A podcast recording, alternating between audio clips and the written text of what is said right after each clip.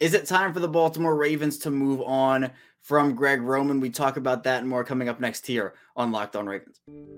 You are Locked On Ravens, your daily Baltimore Ravens podcast, part of the Locked On Podcast Network. Your team every day.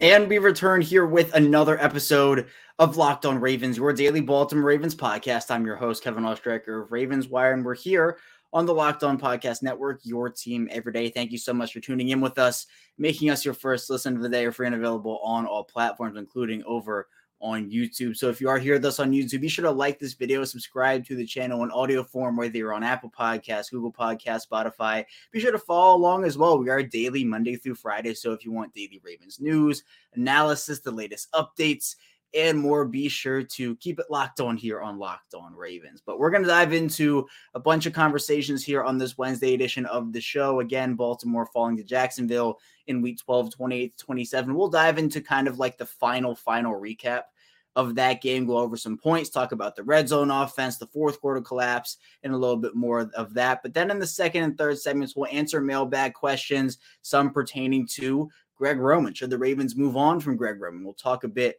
about Lamar Jackson. We'll talk a bit about potential offseason needs moving forward, some players who have underachieved and more. So we have a lot to dive into today. Let's start off though with that Jacksonville game. And it was look, it was one that a lot of people expected Baltimore to win, myself included. Baltimore favored in this game.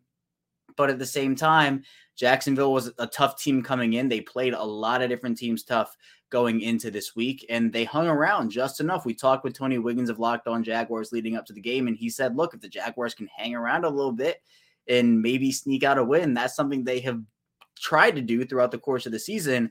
But for them, it was they were coming up maybe three points short or seven points short. They weren't losing their games by 20, 25, 30 points.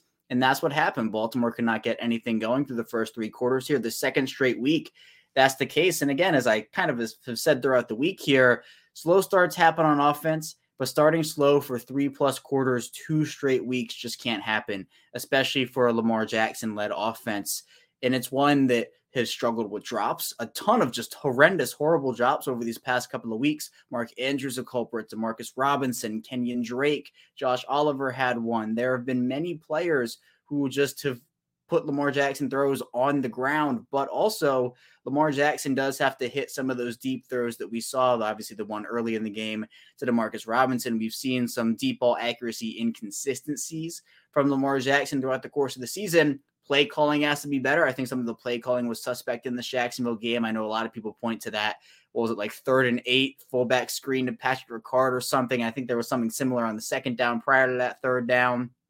But at the same time, and we'll get into this in the second segment, you know, there were some of that is 100% fault of Greg Roman, 1000%. But also, Greg Roman is not dropping passes. Greg Roman is not overthrowing deep shots. So it's everybody. It's not just a one person or one player thing. And against Jacksonville, Baltimore on offense goes two of five in the red zone. That's something you can't have. Again, leaving 12 points on the board and a one point loss it's a theme throughout the course of this entire season. I was able to look at some red zone stats throughout the course of the year so far. Over the course of 2022, Baltimore currently touchdown only. So we're not doing conversion percentages for touchdown and field goals, just for touchdowns. 24th red zone offense in the league for the Ravens. But if you switch that and look at the last three weeks for Baltimore, the Ravens drop all the way down, not quite to last in the league, but they end up being the 29th rated offensive team in the red zone. 38.46 conversion percentage over the last three weeks. And over the course of the season, 51.16 conversion percentage, getting the ball in the end zone, not just field goals and touchdowns combined. So it's something they have to improve upon. They have to. John Harbaugh talked about it on Monday, and he said they're going to look at everything, but it's about taking accountability for everything here. It's a team effort. Obviously, you win as a team and you lose as a team, but we've heard it before. You know, we've heard the things about how the Ravens are going to be better with the play clock, right? The play clock in this game was a huge issue. Again, it's becoming very tiring to talk about, I'm sure, for many, many people, tiring to probably hear about as well, where the Ravens just either cannot get the plays in on time or they get to the line late and the play clock goes 5, 4, 3, 2, 1, 0. And there's either a delay of game or things are rushed. And Spencer Schultz on yesterday's show talked about, I think brilliantly, brilliantly talked about how you just have to get to the line quicker to just keep a tempo and be able to keep consistency, keep a rhythm. So you're able to look and see, oh, this guy's lined up here. And you know that you're able to do stuff, do stuff pre-snap that you're not able to do when you get to the line with 10 or, or seven seconds left. And you have to make sure everybody's set, motion the guy over, and make sure everybody's in position to make a play there. And we saw that consistently over the course of the Jaguars game. We even saw it in the Carolina. I mean, this has been, it's not even just those two games, it's been a yearly thing for them so, I mean, hopefully they figure it out. It was better in the second half, and, and John Harbaugh say, said that Greg Roman had to get the plays in fast, or he said that Greg Roman told him that he had to get the plays in faster, and it seemed to work. But if it goes back to what it was in the early part of that game in Week 13 against Denver, it's just like, what are you doing? And what's what's the how do you solve that if you're the Ravens? Because you had the answer, it seems like. So just work on that. So in, in the game for the Ravens, the offense obviously very underwhelming for the first three quarters, but then they do put up 15 points. The defense kind of jumpstarts them with a turnover deep in Jacksonville territory, but then the defense ends up blowing a lead. Jacksonville's final three possessions were touchdown, field goal, and touchdown with a two point conversion, 18 total points in the span of one quarter and less than a quarter. That it can't happen, especially it just it felt like they thought the game was won, especially when Calais Campbell had that strip sack that Baltimore just barely didn't recover. And the Jaguars are in that third and 21 situation. And the Ravens defense probably thought, you know, there's no way, right? There's no way they'll convert a third and 21 on two downs. Well, Jacksonville picks up 16 on third down. Then they pick up the fourth and five conversion. And again, it was just driving down the field, driving down the field. And uh, you, have we've seen it so many times this season where the Ravens have either lost a game or come very close to losing a game because the defense cannot perform in the fourth quarter. Obviously, we saw the Miami game, right? That was a disaster in the fourth quarter where the Ravens, I think, were getting too cute play calling wise with Mike Macdonald, and the Dolphins just drive up and down the field in no time at all, and the Ravens lose that game. Buffalo, the Bills get the ball back deep, deep in their own territory after that that touchdown fail by the Ravens on offense, and the Bills drive down the field, get that game-winning field goal. The defensive performance against the Giants, I'm not going to put that on the defense in this one, but we've seen just too many inconsistencies fourth quarter wise, both offensively and defensively. This game, though, the defense has to close. The Ravens put so much money into that defense, and they have for years and years and years, especially we've talked about their secondary, right?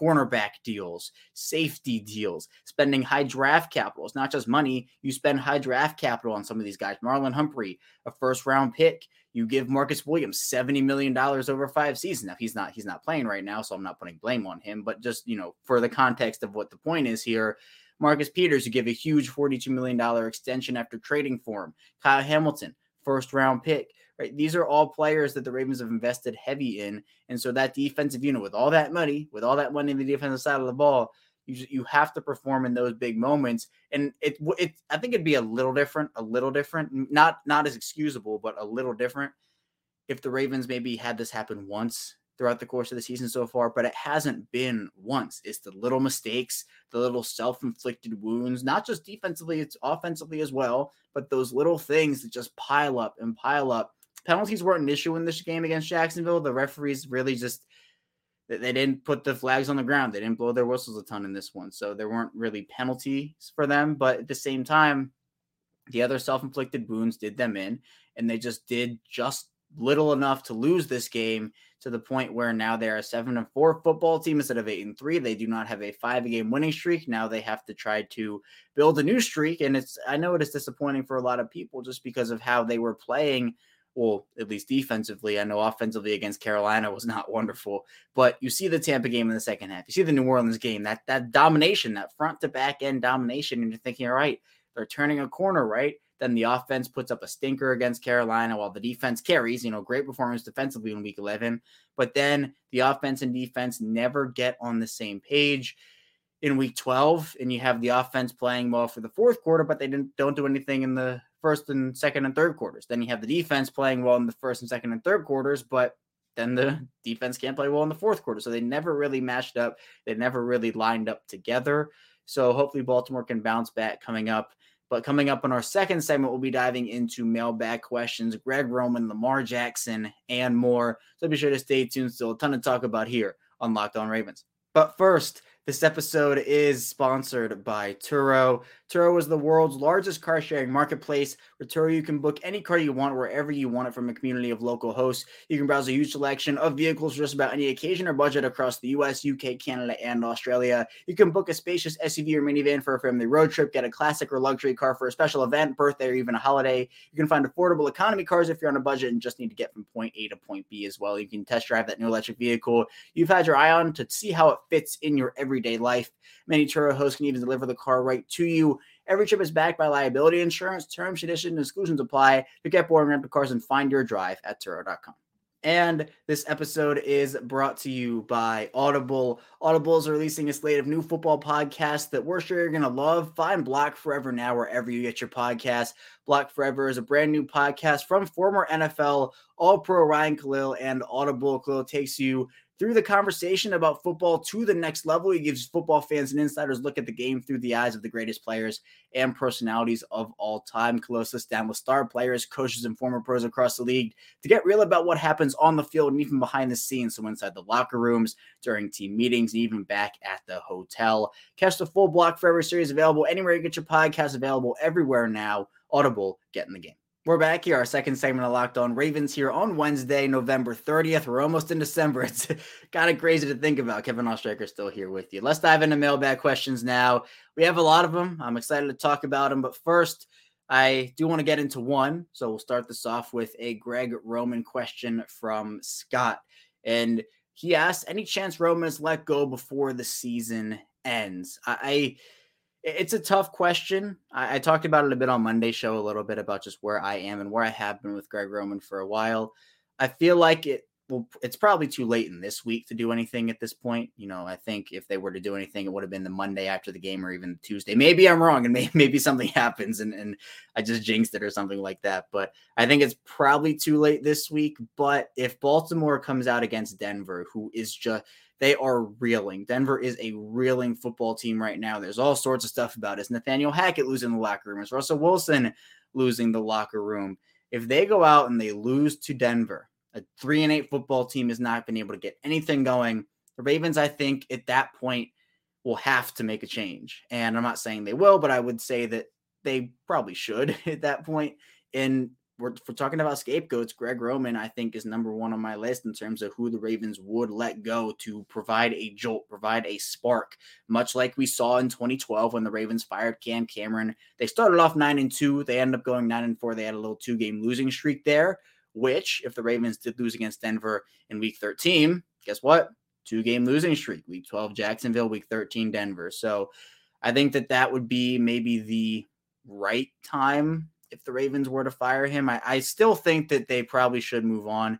I just think both sides have probably outgrown each other at this point, but I have understood why the Ravens kept him. I think going out of that 2021 season, there were just far too many injuries to for the Ravens to think for themselves. I think their mindset was, oh, you know, there were injuries, so we're going to keep him around, see what he can do in 2022. I personally probably would have moved on from him after that 2021 season, but again, that was probably what the Ravens' reasoning was here. But we have an offense that this year, so through these 11 games, these 12 weeks, third best rushing offense, which has been a constant in these Greg Roman years here. They are averaging 5.3 yards per carry. But this year, they are the 17th rated pass offense. So right in the middle, 6.1 net yards per attempt. I mean, if we go back to look at these other seasons, it's kind of like it's kind of the same thing. You know, the Ravens have the fifth best rush offense in 2020 in terms of yards per attempt at 4.8, but they're the 19th best pass offense with 5.9 yards per attempt. Let's go back to 2020. The Ravens have the number one rated rush offense, 5.5 yards per attempt, but the 21st pass offense at 6.3 yards. So you, have 21st, you have 19, you know, 17. And obviously 2019 was that historic season. So number one rush offense. Then you also have number 10 pass offense. But I think the expectations were that the Ravens, although 2019 was historic and there was going to be st- many types of statistical regression, it's been kind of that middling ish pass offense to go along with a strong run game. But a lot of that has to do with the players that the Ravens have. Gus Edwards, extremely talented. And last year, you know, they were doing it with guys like Devonta Freeman and Latavius Murray and Le'Veon Bell and stuff. So I think that was a little more impressive than some people think it was, the rush offense at least. But a lot of the things with Greg Roman go back to situational play calling, situational awareness, being able to get the ball in on time or getting the play calls in on time to get the offense to the line. It's these consistent recurring issues that just feel like to me if you move on from a Greg Roman, and I don't know who it would be in season, Tee Martin, James Urban, whoever it would be, maybe that is just the spark they would need. So again, I don't think that they are going to move on from him this week because I just I literally think it's just too late in the week. They're already prepping for Denver. But if something happens and the Ravens somehow, I think they beat Denver, but if they somehow lose Denver and the offense again cannot find rhythm, cannot start off quickly, et cetera, et cetera, then I think we could see a change. And, and I think that that would probably be the time to. But again, my whole thing is I don't think Greg Roman is this terrible, horrible offensive coordinator. I think he still is a, a solid one, but I just think both sides have outgrown each other, and that's where I am on that. So there's the Greg Roman question. I know we've had, we've had a ton of Greg Roman conversations. I mean, feels like years and years and years we've had them, but you know th- they're worthwhile to have because of the stuff that we've seen from this offense. And then we'll also look here next at a question from Aaron Neal, who says between Lamar's inconsistencies, wide receiver slash tight end not making the big play, and G-Ro play calling and schemes, how do the Ravens overcome that with six games left and three left in the division? Well, they, they have four left in the division. They have two Pittsburgh, they have Cleveland, and they have Cincinnati. So four left for Baltimore in the division. They're 2 0 right now. Actually, that's they've won more divisional games this year so far in two games, and they won all of last year in six. They went one and five in their division last year. But regardless, it's a good question by Aaron here because these inconsistencies they are biting the Ravens in a big way. And if they can, if they could have just been a little more consistent against Jacksonville, a little more consistent against the Giants, a little more consistent against Buffalo, a little more consistent against Miami, we're probably talking about a team that has a couple less losses than they do now. But at the same time, we could also be talking about a team that has a couple more losses than they do because they've won a couple of close games where I'm not going to say they got lucky, but I'm going to say that if stuff bounced a different way, maybe Baltimore loses some of those games. So, how do they fix it? I mean, th- this offense just seems shot of confidence right now. They just, I don't think they have a lot of confidence at, at, this moment. You know, two really dud performances coming out of the bye week when you're expecting the offense to be able to begin to hit their stride or continue that stride from what we saw. I go back to it in the second half against Tampa and, and the New Orleans game as well you were expecting, oh, the Ravens have a bye week. They can rest up. They can get better. But then we start to see more struggles from the offense, more inconsistencies on third down in the red zone, accuracy throwing, drops, play calling, just everything combined. And when they get it together, especially against Jacksonville, sometimes that can be too late. And that's not going to be to Buffalo. That's not get that's not going to be to Kansas City. You have to get into some sort of rhythm some of these things are mental, definitely. I mean, a lot of these players, Lamar Jackson, talented, extremely talented, right? Mark Andrews, extremely talented. So you have to be able to get on the same page if you're a player and coach. You have to be able to get on the same page player to player wise as well. Not overthrow, not not have these drops happen. I think we will see the sloppiness get cleaned up over the course of these next couple of couple of weeks here. They have an opportunity to do it against the Denver team, again, that I've talked about is struggling right now. This is the perfect that literally I've talked about like good get back game opportunities. This one is the perfect get back game opportunity. And all it takes is one. All it takes is one to be able to get back on track. So hopefully they'll be able to do something, but they have to be able to be more consistent and not let little things beat them, little mistakes that they inflict on themselves beat them. That's something where you have to look at it and say, just be better, just be better in multiple different aspects. Like sometimes to be as simple as that. So that's where I am on that. Next question comes from Starless. What do you believe to be the source of the Ravens' red zone woes, and do you believe it can be correctable come postseason time? I do think it can be correctable come postseason time. I threw out some of those red zone stats earlier in the show. But for the Ravens, I just think it's being able to do your job. I mean, the Raven you saw even even on the possessions where Baltimore converted in the red zone against Jacksonville, we saw the terrible Mark Andrews drop in the end zone. Demarcus Robinson had a drop in the end zone. Some of these play calls were just, what, what are we doing here when you're the Ravens? It goes back to what I talked about earlier, just getting on the same page and also just getting to the line or even just running some hurry up. You know, I think Lamar Jackson does that very well. And for him to be able to run that and just have freedom in this offense, especially in the red zone, I think the Ravens should trust Lamar Jackson more than they have with this offense so far. I think if you give him some of that freedom as a play caller and not necessarily him waiting for the play and then you're switching out personnel groups, give some personnel groups some time together on the field consistently. Spencer Schultz again made this point. I 100% agree with it. Do that and I think a lot changes for this offense because they're able to get into a rhythm. We, we, talk about hot hands a lot, and we've talked about it before, where the Ravens in this committee, or at least the committees they've had, you know, even let's go back to 2019, even 2020, you know, when they've had Mark Ingram and Gus Edwards and J.K. Dobbins, right? When they had those types of committees, they were riding the hot hands in some of those where you know, one running back would get a drive or a, most of a drive. But in this one, we're seeing guys rotating in and out. You're exchanging three, four, five players every play or every couple of plays. I just say ride it out in the red zone and say, hey, this is the personnel group we're going to use in the red zone for maybe like even if it's two downs in the red zone, not flip flop every single one. So those are some of the things, you know, just more on the complex level, but simply you just you got to convert. You got to do your job in the red zone. The Ravens could have easily converted more in the red zone if there were a couple better play calls here and there and a couple better executed plays. So those are the couple of many things I would say I would do. Then we have a question from Brando. What's up, brother? Why is there so much inconsistency with Kenyon Drake's playing time? Actually, this fits in really well with what I just said. I talked about kind of the hot hand thing.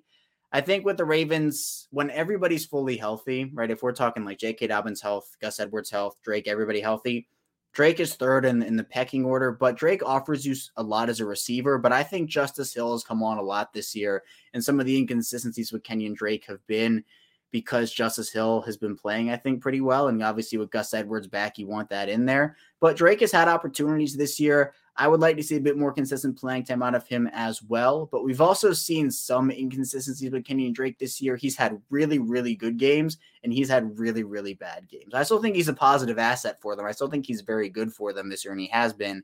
But I think you're able to utilize these running backs and keep them fresh, keep them on the sideline, then bring them in and have them be just a lot fresher than some of these defenders are. So yeah, I, th- I think for the Ravens, they can utilize Drake and, and Hill and Edwards and Dobbins all together but we're not going to see consistent playing time all over the place because they have so many. They don't need a a bell cow type player. Now, I think Drake Drake and Hill can split third down duties as well, and so that's why you don't have maybe a sole third down back on third and long, third and medium situations that you have to pigeonhole in there and use. You have flexibility for the Ravens to go and use some of those guys in other ways as well. Coming up here on the final segment of Locked On Ravens, we'll be finishing up these mailbag questions, talking about Marcus Peters, talking about this Ravens team and how they can battle back from some of these struggles they've had over these last few weeks. So be sure to stay tuned. Still a ton to dive into here on Locked On Ravens. But first, this episode is sponsored by LinkedIn. And these days, every new potential hire can feel like a high stakes wager for your small business.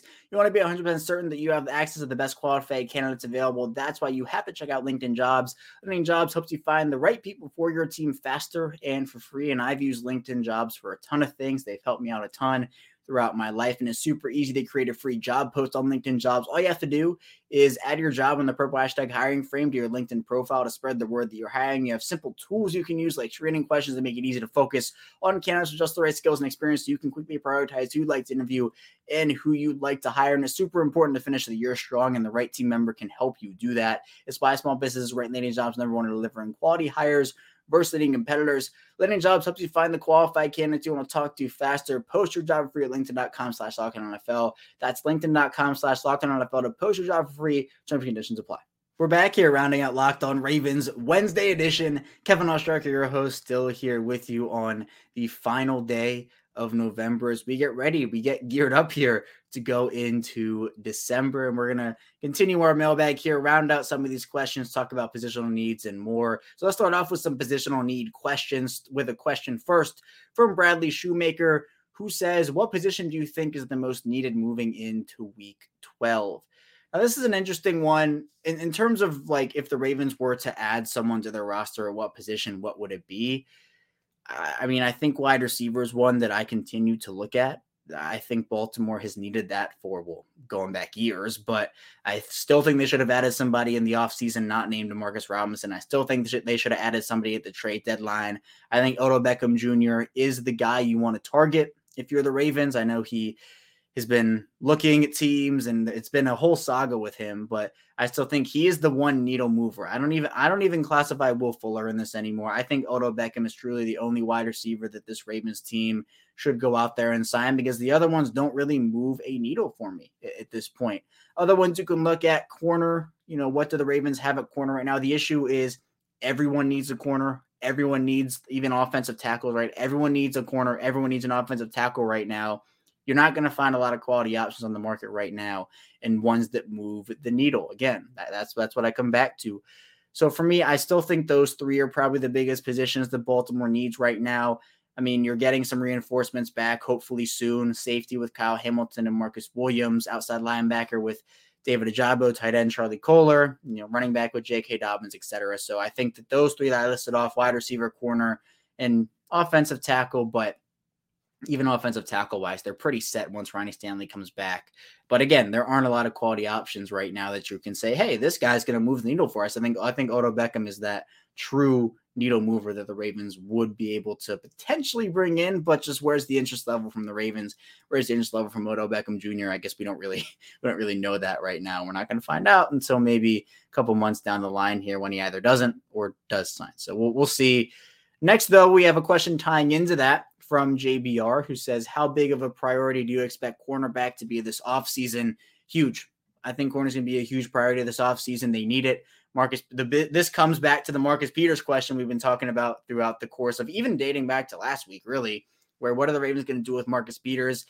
He has not been amazing this season. He, I guess Jacksonville was not a good game for him whatsoever, but we've seen him in the area of a lot of completions this year. And if you're looking at a place in this defense to pick on right now, Spencer Schultz talked a bit about this as well on yesterday's show. So I highly recommend listening to yesterday's show, by the way. But it's you're going at Marcus Peters. You're going at whoever is not Marlon Humphrey. Brandon Stephens has not played wonderful this year. Doesn't seem like the Ravens are fully trustworthy of a guy like Pepe Williams, even though he's made a couple plays. You have Kyle Hamilton playing the nickel role very, very well, playing in the slot.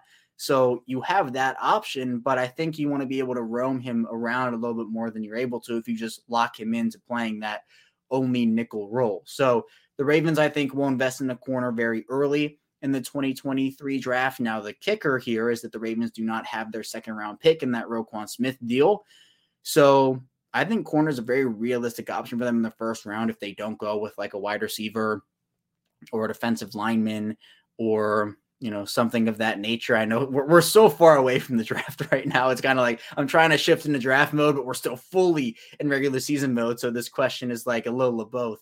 But I still think that they should try. Like, look, if Marcus Peters can come back on a team friendly deal, I'm all for it. I think he's important to what the Ravens do, but I think expectation wise for who he is as a player right now, he's not what he was a couple years ago. I think he has the potential to get back to that form, but is it realistic? That's a, another question for another day. So I think Baltimore should invest heavily in that position in the offseason, free agent wise, draft wise, maybe even a trade wise. I think it's important for them to address that because if Marlon Humphrey goes down right now, if you're the Ravens, it's disaster. It is disaster for what the Ravens have without the without him. It's Peters, it's Stephens, it's it's Pepe Williams. You can play Hamilton in the nickel as well. So you definitely want to have some options there eh, aside from Marlon Humphrey that you can consistently week to week rely on overall. Next, we have a question from Tommy Brady who says, if you are not the Falcons, you should win every game when you're up by 10 plus. I mean, especially in the fourth quarter. I mean, these fourth quarter leads that are being blown by the Ravens, it just seems like they're so close and then something happens and it just all spirals out of control, right? So, I mean, I, I don't know if I'd go as far as saying if if you're not if you're not the Falcons, but I, I do think that if Baltimore has these 10 point leads, I mean, we've seen the stats, know, they've been circulating on social media where the Ravens have been up by double digits by double digits in every game, and they're the only team throughout the first 11 games to be up by double digits in every game and not be undefeated and not be undefeated. So they have to be able to get they have to get down to business late in these fourth quarters, grind out wins. Even if you win by one or two points and you, you surrender some points in that fourth quarter, you have to be better in that area, definitely, if you're Baltimore. Finally, we have a couple of comments here from Baltimore Wizard, who says players that have been the issue this year, sharply declining Peters, Clark, Oweh, Stephens, offensive players that need to be on the field less, Oliver Ricard, Wallace, Proche. I don't know how the front office and coaches see continued failures and bring them back thinking it will be different. Harbaugh has said the same phrases after every loss and hasn't done anything to correct them. Poor clock management on no and the inability to make a stop on D and has cost them four games they shouldn't have lost. Why do you think he is so clueless? Roman has got to go if we want to win a Super Bowl. Well, all right, lots to unpack there. We'll, we'll, we'll dive into it. So, I think that declining players, Peters, Clark, Oweh, Stephens, Peters, uh, we've talked about him, you know, hasn't been his Marcus Peters self this year. Chuck Clark has had some mistakes throughout the season. I know a lot of people are tired of Chuck Clark right now. I still think he's fine. I don't think he's like an all world world player, but he has made some costly mistakes throughout the season. Odafe always had a not great year this year. He's been very inconsistent. I think that's putting it pretty nicely. He he has to have more of an impact than he's had this year. It's been it's been very rough for Odafe Oweh. He's been held a lot, but at some point you have to be able to work through those. And even when you're not being held, because he's not he's not getting held on every single single play, although it has been a decent amount. You have to be able to work through that. And Brandon Stephens, yeah, I mean, I think he's Brandon Stephens has just been meh this year. I mean, he's made some great plays, he's made some not great plays. Offensive players need to be on the field less. Oliver Ricard, Wallace, Proche. I think Oliver's been really good this year. I, uh, John Harbaugh's raved about him. I think he's been great. You know, he's not this like all world tight end again, but for a number two type guy, I think he's been I think he's been fine. Patrick Ricard, sure. I mean, I, I can see where the argument is there, but the Ravens offense just runs through these heavy sets where I, I don't think we're going to see him off the field less.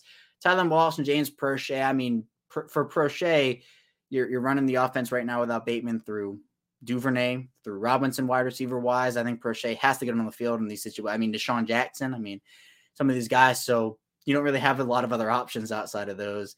And then, you know, I don't think they're necessarily failures. I think that's a little bit of a strong word, but I do understand the consistent, you know, neglecting the wide receiver position and expecting it to be different, and then it's not. You know, you're running this offense a certain way, and it's been it's been good, but I don't think we're seeing the full potential, and I think that's what's frustrating to so many people here.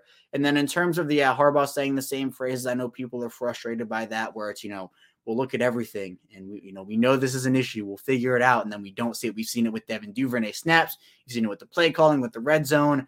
They do have to act on it and have this accountability aspect. And, you know, what we've seen accountability wise, I think a great example of that was Kyle Hamilton. Kyle Hamilton, I go back to this example. I think it's a great example of how to use accountability and actually be accountable. He struggled the, at the end of that Miami game, gave up a couple of really big plays that cost him that game. He comes back in week three after saying he's going to improve and be better. And he forces a huge, huge fumble on Nelson Agholor to end up honestly winning Baltimore that game. So that's how you should be accountable. You got to show it. You got to say, hey, we know this is not right. We know we have to be better. And then you got to show it and not just say it and not show it the next week. So that's where I am there. I don't think they're clueless. I, th- I, think they understand what's going on. And in terms of Greg Roman, again, we'll see. We'll see what happens with Greg Roman. It all comes back at the end to Greg Roman in this offense. So they have to be better. They have a big game coming up in week 13, and we will see how it all unfolds for them. But that's all I have for you here today on Locked On Ravens. Thank you so much for tuning in. When we get back here tomorrow, it'll be more Ravens content beginning to preview that week 13 game against the Denver Broncos. So be sure to stay tuned for that. And I will see you right back here tomorrow.